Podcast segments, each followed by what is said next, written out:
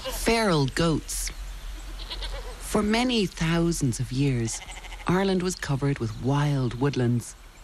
Hazel, ash, oak, elm, and pine were home to rich webs of life, far more full of species than we can easily imagine today.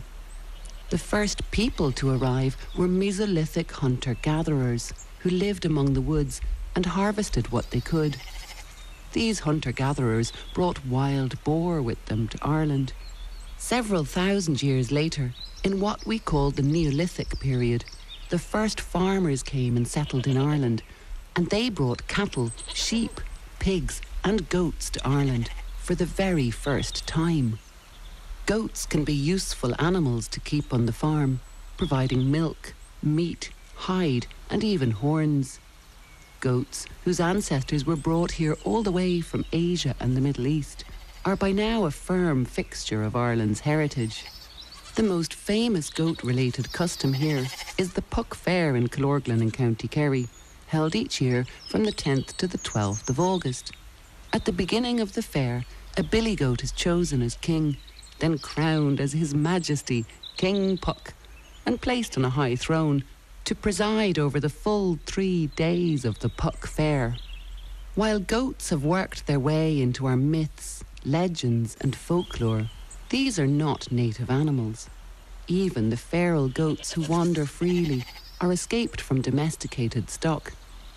Escaped goats revert easily to a feral state, and in Ireland we now have huge herds of feral goats, fending for themselves, breeding freely, and living independently of people. Feral goats are well adapted to difficult terrain. Their hooves are flexible so that they can scramble over rocky ground and clamber easily up cliffs. Each herd is headed up by a nanny goat, the dominant female of the group. Rutting season starts now in August, and mating takes place from September. Feral goats live freely with their own unique social hierarchies and life strategies. But unfortunately, goats are not at all in harmony with the ecosystems where they roam. We humans have transplanted them to places where ecologically they're very much out of kilter. Much like sika deer, feral goats have become established in ancient native woodlands, now an uncommon and declining habitat in Ireland. Wild native woodlands are living entities where plants and animals that have co evolved for tens of thousands of years live interdependent lives, sustain each other, and balance each other out in a myriad of complex interactions.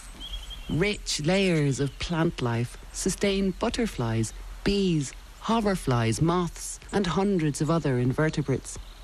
These, in turn, are food for songbirds, mice, and shrews, who are eaten by kestrels, long eared owls, and other top predators. Without the luscious layers of plant growth in a woodland, the whole web of life breaks down.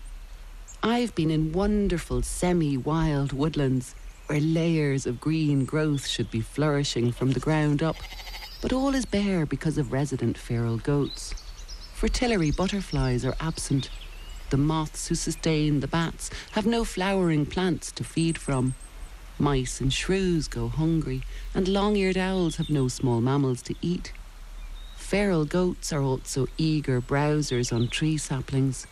Young oak, ash, hazel, holly, and willow are nibbled into non existence. The goat's appetite for young sapling trees means that woodlands are unable to nurture their next generation of trees, deprived of the chance for renewal. Goats are such enthusiastic browsers that they even eat away the bark from established trees.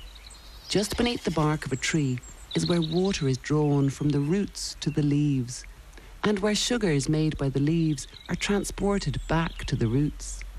When this vital circulation system is stripped away by browsers, even mature trees don't survive.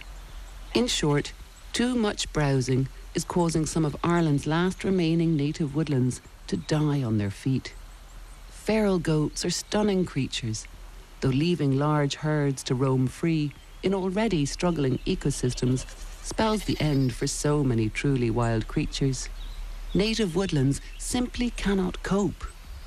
In Irish folklore, goats are depicted as the most mischievous animals of all, with a tendency for being troublemakers.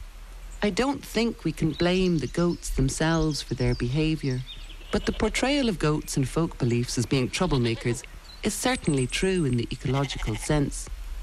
Feral goats are gorgeous, resilient, and adaptable. They are certainly worthy of our respect.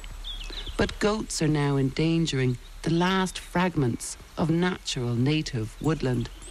For the love of trees, where renewal is needed, a balance must be struck.